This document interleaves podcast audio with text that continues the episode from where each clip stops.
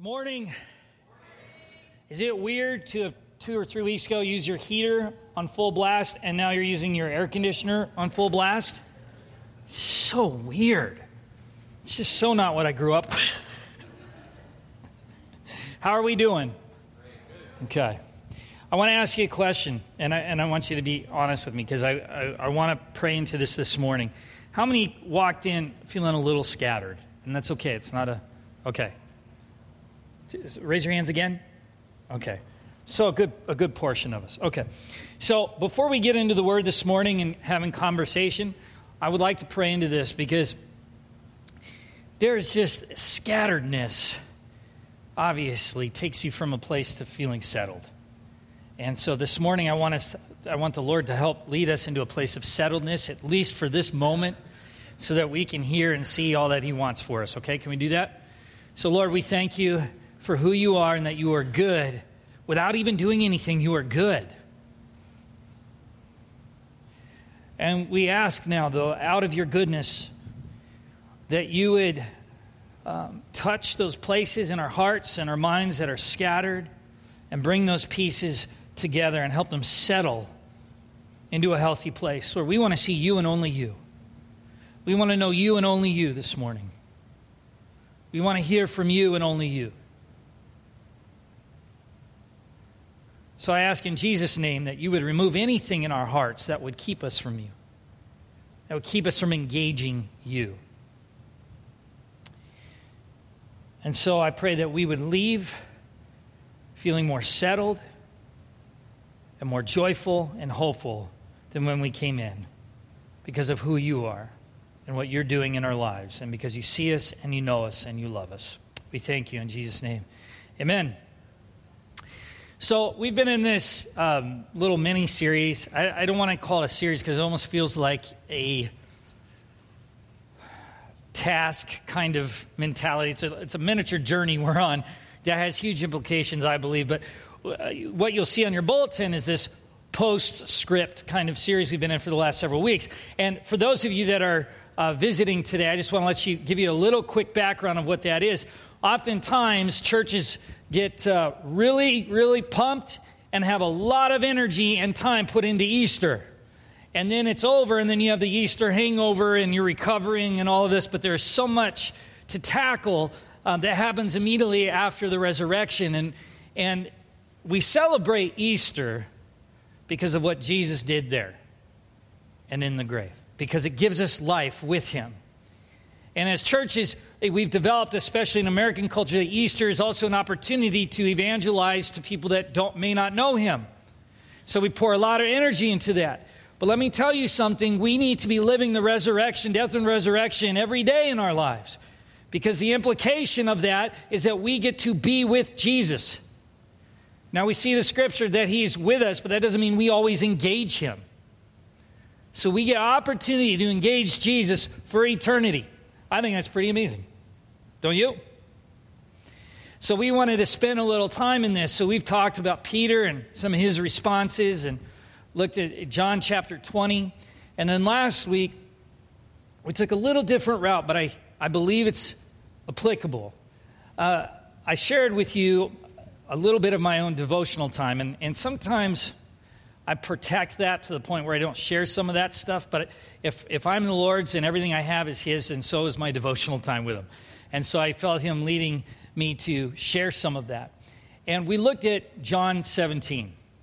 And in John 17, what we see is Jesus with his disciples praying in front of his disciples. And he prays for his disciples and he prays for all believers. And this is an important prayer. And I've read this tons of times. But it didn't hit me because I didn't bring relational implication. I brought a theological understanding when I approached this passage.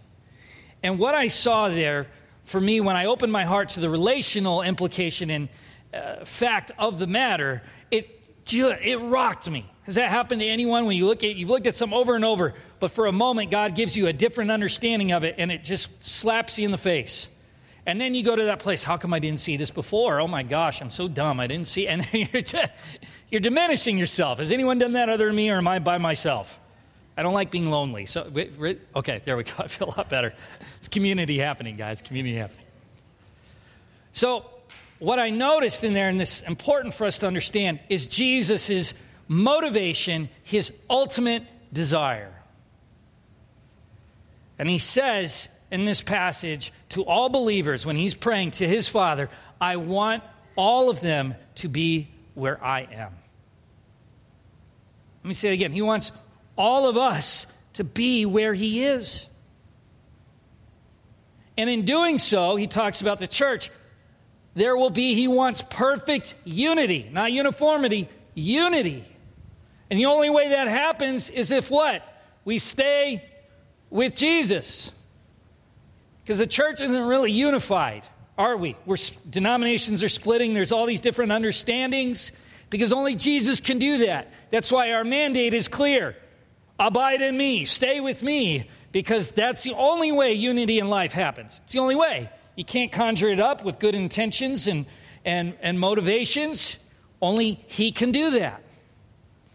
So I wanted to continue in that vein a little bit and hit a passage that those of us who have, um, have a relationship with Jesus or have been church most of our lives or at any time we've heard the Great Commission. When I say that, how many have heard of the Great Commission? Matthew 28. Jesus with his disciples, and before he ascends to heaven, he gives them a few things. And we're going to look at these, and what I want us to do this is, this is the passage of go and make disciples. In my authority, go and make disciples of all nations, of all people, baptizing them in the name of the Father, Son, and Holy Spirit, and teaching them what I've commanded you. For I will be with you always. Okay, that's the gist. Now, how many of you have your own understanding of what discipleship means or this passage? Right? You've either been taught it, you, you've discovered it yourself. We all have different pieces of that. Some of it's good, some of it we could probably do without.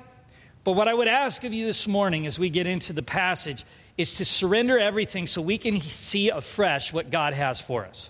Okay? Can we do that? Just, that doesn't mean it's right, or wrong. It's just we want to hear what God has to say. And we're only going to pull out a few parts of this. We could be spending the rest of our life studying this one passage. So, if some are going, well, he didn't hit this, he didn't, well, I know I'm not trying to hit everything. There are a couple of things that I want us to pull from this morning. That being said, let's look at Matthew 28. And I want you to just receive this. I want you to close your eyes, do whatever you have to do to focus and picture. Jesus is with his disciples. Then the 11 disciples went to Galilee to the mountain where Jesus had told them to go. When they saw him, they worshiped him, but some doubted. Then Jesus came to them and said, All authority in heaven and on earth has been given to me. Therefore, go and make disciples of all nations, baptizing them in the name of the Father and of the Son and the Holy Spirit, and teaching them to obey everything I have commanded you. And surely I am with you always to the very end of the age. Therefore, go and make disciples. Now, traditionally speaking, we've had different ways of doing this. We see uh, a popular one in American culture is evangelizing. Is that important? Yes Okay. evangelizing, creating opportunity for people to come and hear the gospel. Is that important? Yes, it's important. Is developing Christians important? Absolutely. It's a non negotiable. We have to go beyond just the decision of, of accepting Jesus. We have to learn to live in Him. Absolutely. But we have so many strategies and thoughts on how to do that. I mean, that's a lot of what my call is. Is like, okay, how do we develop people? What does that look like? How do we do it?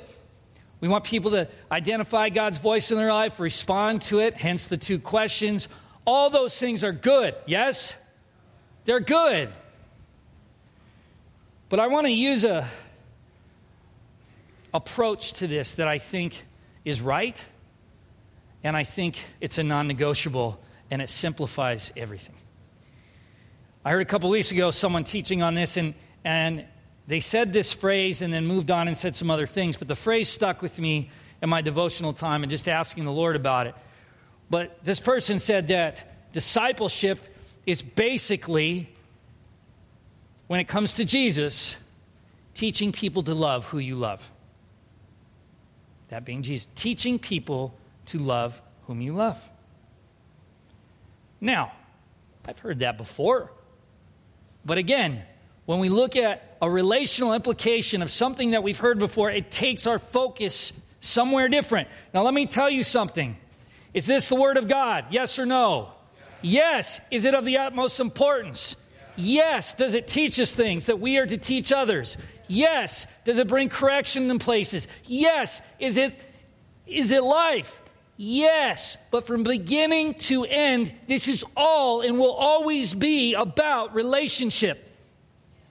Always. And we have a habit of making it an, epic, or an academic adventure that will help bring enlightening about a relationship that's to be experienced, not just read about, but experienced. And I've spent a lot of my life reading this, looking at this. Well, what does this look like as discipleship? I've got to have the right answers to tough questions and all of these different things. But when Jesus, when you see some of the most poignant places in Scripture, they're relational encounters. And I've spent so much time trying to know the right things and say the right things that I've lost sight of what is really matters. And when I read this and engage this relationally, I can read the Great Commission and it can hit me like I've read it for the first time. Think about it. Those of you that, that say, I love you to someone, that can be such a habit. Yes? I love you, sweetie. Bye. I love you. I love you. And we say it a lot. And when we say it, do we always have, think about the implication? Do we stop there and go, How can I count the ways of why I love this person? Do we do that every time we say it? No. Is it true that we love this person? Probably so. But we're not experiencing in that moment the impact of what we're saying. We, that happens a lot in the church. We say a lot of things that are true things, but when we take a relational tent on it, then it lands in a different way for the first time. And the Great Commission is no different. We are to call to teach people to love whom we love. Now, I have, uh, Shanna and I had the blessing of having our third kid three months ago. I said two months first service, and I went, wow, a whole month gapped. It's three months. okay. And when you come in, let's say you come into church, one of the things that you see a lot is people on their phone showing you something. Who's experienced that? You show people things that you're excited about and you love. And with my kid, with, with Finley, she's three months, and she doesn't do anything. I mean, she's like this half the time. She can't commit to a frown or a smile, so it's like, like she smelled something bad. She poops on me all the time. Yesterday was like Armageddon. It's real stuff. How many have kids? How many have experienced that? I'm speaking for you. It's just, it gets all over, and you're like, this person is not doing anything on my benefit, but I love them beyond something I cannot comprehend. She just sits there and she's a taker.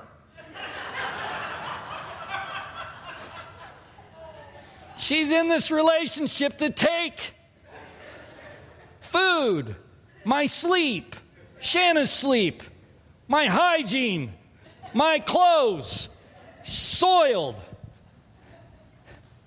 But I love her with something I can't possibly comprehend. And when I see people, I want to go, look at I show my picture, do I not? I go, look at my beautiful girl. I love her so much, and I want you to love her the way I love her because she is amazing. And then I got two other kids. My daughter Gracie is nuts. but the most beautiful and wonderful person. And man, can she work a room? Whoa! She makes eye contact. She knows you're loved and then asks you for whatever she wants. And you go, Yep. And my son Emmett just looks at you with his blue eyes and that little smile and a little wink, and you just give him whatever.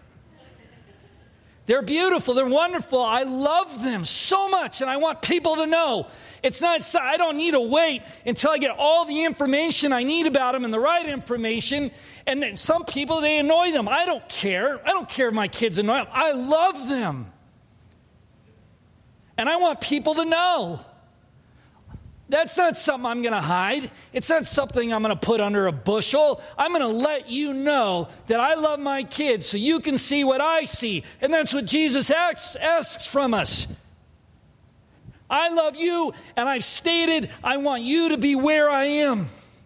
My response should be let me tell you about Jesus and not to the- theologize about him, but to simply say, based off my story and encounter with him, why I love him so you can know. So someday he will hit you in your heart and you will know what I know. And you're going to go, whoa. And that's the beginning of discipleship. Do all those other coaching things that come in? Yes. But you're to give away what he's given you. Not a, not a sermon, not a convincing speech, but why you look like a freak going, oh my goodness.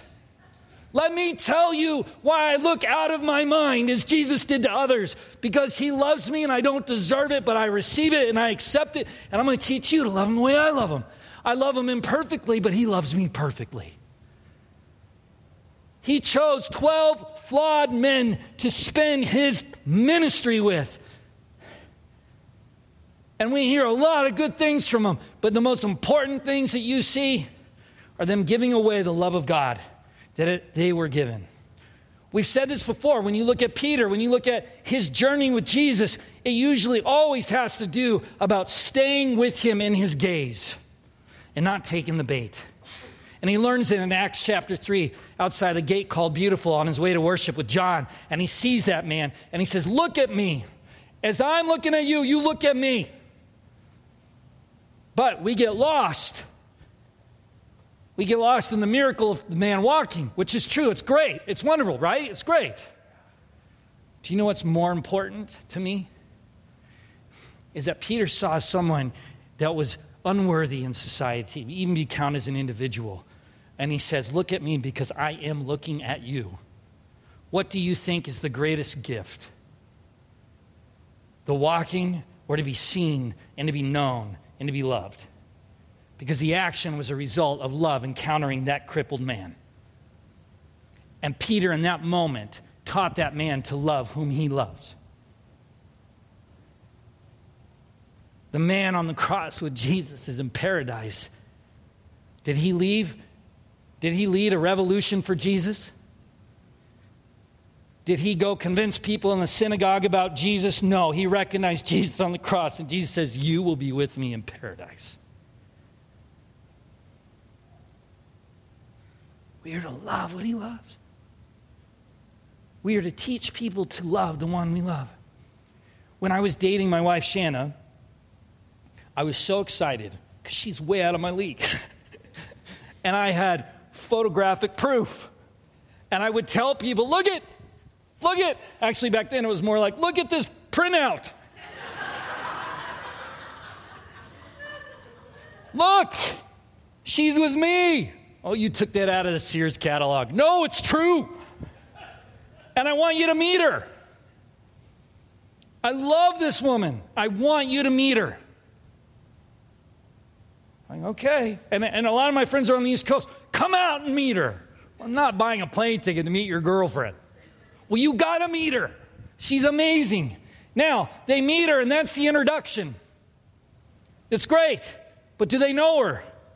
No, they don't know her yet. They've been introduced. They see, wow, she's kind, she's funny, she seems great for you. You're totally different. She's going to make you better. Yeah. But when they get to know her, then they begin to understand why I love her. See, the meeting was, I was evangelizing. And they had the encounter. And they go, wow, I want to get to know her better. And then when you get to know her, you begin to realize why I love her. And then people begin to love her. You see this? We do this every day, and sometimes when we think about discipling people or sharing Jesus and why we love him, we get scared. Because it is kind of scary. But we're filtering it through a different, weird system, a hodgepodge of things we've collected along the way, especially experiences that make us feel insecure. I, I don't know enough. I don't have enough. I've done this or I haven't done that. Jesus is not asking you to give a thesis, He's asking you to share why you love Him, to show why you love Him. That doesn't mean you force Him on people. That means when the opportunity arises, Holy Spirit will say, Now's the time. It's time to get our freak on, and you are to show them why you love me and teach them to love me. It's beautiful. It's simple. Hard, but simple. My greatest encounters with people that have discipled me were ones that I could see the joy they have in Jesus. A well known pastor years ago, I didn't even know who he was. Had no idea who he was. Found out he was well known after the fact. Saw it, was in a restaurant, saw a guy, me, who was serving, was a waiter at the time in a miserable place in my life. And he came up to me at 89 years old, broken back, on a cane, and simply says to me, I see the sweetness in Jesus of you, sweetness of Jesus in you. And it changed my world. He didn't theologize to me, he didn't talk me out of my pain, he didn't do anything. He simply, through his way, showed me why he loves Jesus. And I thought, that's what it is. It wrecked me. I was on the floor crying, thought I was going to get fired. My boss was a Buddhist, and I thought, oh man, I'm, I'm with this pastor. She knows he's a pastor. All things are going to happen. I look, and she's sobbing. Because the love of Jesus communicates more than anything we can learn and regurgitate. The love of Jesus does something. It brings unity, it brings clarity, it brings power and life into a place that has none. And what he's saying to us is he's saying to his disciples, Look, my goal is for you to be where I am. Therefore, tell people, teach people to love me the way you love me. That's all. That other stuff will come. Does that mean learning scripture and learning things are bad? No. But I heard it. I heard it uh, between services. Someone was really hit by this and had some really good thoughts. But when you're at the, he used this metaphor, when you're at the gates, not looking for what you know. As far as your notes and all of that, it's do you know me? Do you know him? Do you know Jesus? Not a bunch of things about him. Are they important? Yeah, but not if they don't help enhance your relationship with him. And we want people to have relationship with Jesus, to know the love of God. So we will teach them the love of God because we love him. And we want people to see what we love. So I pray against fear in Jesus' name. All you have to do is go, look. Look at Jesus in my life. I want you to meet him and know him. The way I know him, he's messed me up. I'm trying to give him everything. He's turned me upside down, topsy turvy. It's miserable half the time because I'm having to give up everything I want, but realize I want him more. He's my identity. Church, we're called to go and make disciples of all nations. We are called to teach people to love Jesus the way we love Jesus. Do we love him perfectly? No. But Thank you, God, for His grace and the leading of His Holy Spirit that puts us in the right place at the right time and says the right things at the right time when we say, Okay, Jesus, do what you want to do. And people will see why we love Him. And I want to pray against something too. Sometimes we disqualify ourselves because some of us feel like we've lost that first love. Some of us feel that the bad deeds have outweighed the desire for him.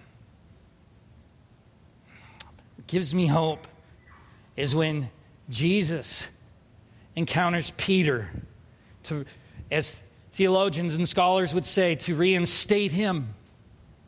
But something more power, just as powerful happens to me underneath. Sometimes we need to be reminded. It wasn't, it wasn't Jesus that needed reminding that Peter loved him. Who do you think it might have been because of his deeds as of late? Peter had to be reminded that he loved Jesus. Jesus knows that Peter loves him, but Peter needed to know that some of his mistakes didn't disqualify him from the love of God as long as he keeps engaging Jesus. And he jumped out of the boat to get to the shore and be with Jesus. Is he restored? Yes. But you know what? He realized in that moment, in the midst of his sin and his things that would normally disqualify anybody else who lives that way, that he actually does love Jesus. Don't disqualify yourself. That's not your job. To eliminate yourself and you be judge of yourself is not your job, that's his job. Our job is to engage him, engage him, engage him, engage him. Let me see that again with the other pointed finger. Engage him, engage him, engage him, engage him. We cannot use our bad choices as an excuse anymore to not go near him or not engage him because we think it's too hard and we're ashamed. Let him heal your shame. Let him speak over you with that saturating love that he has so that you can go, I am redeemed. I'm going to disciple. You know I'm going to do that? I'm going to show you why I love him. I'm going to teach you. And the first way is just to surrender. What, what, what do you think?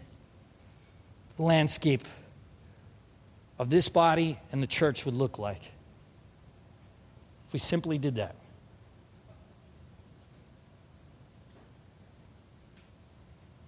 Don't get me wrong, those other resources are good. Don't hear what I'm not saying.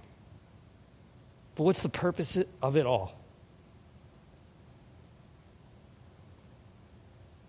Without Him, we have nothing. Without me, you cannot bear any fruit. We can't manufacture it and just put his name of approval on it. That doesn't work. I've tried for so long trying to find. I remember growing up thinking about preaching and thinking about being a pastor, and I would, oh, I want to do a sermon that just united everyone, and, and the words would be powerful, and all of these things. And I realized that's dumb because everyone has their own junk and own perception and own picture of Jesus. And my one message that is going to convince all of these different realities in people's lives that Jesus is the way to go based off my clever communication? No. Jesus will do that. My job is just to be a fanatic about the love of God. And when opportunity arises to teach people how to love Him, and the first way you do that is surrender, and that's repentance, that's forgiveness, and stepping into the life that He has you. And then we can walk through that other stuff. But let's love God and teach people how to do that as we're still learning to do that. I see no other way.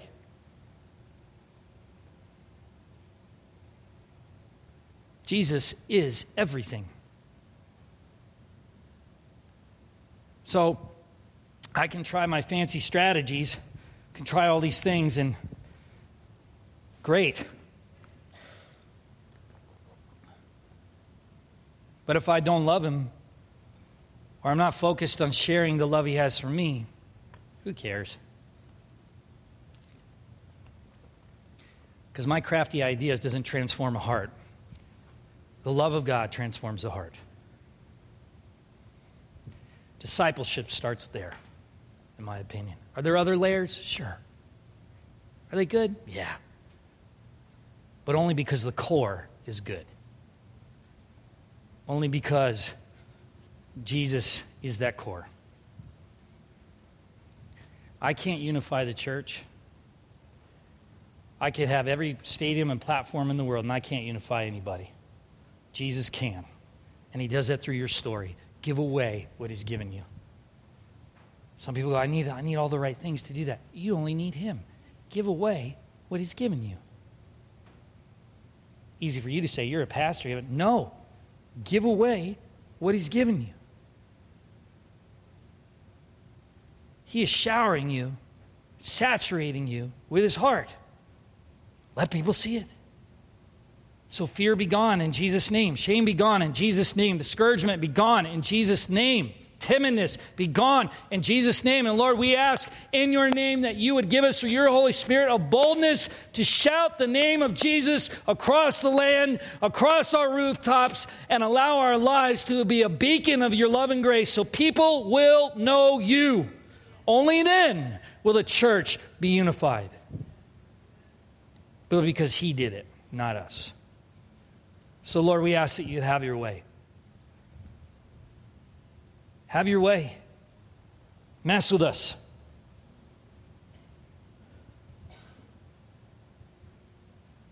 May fear and shame no longer have a grip on us, no longer have a foothold.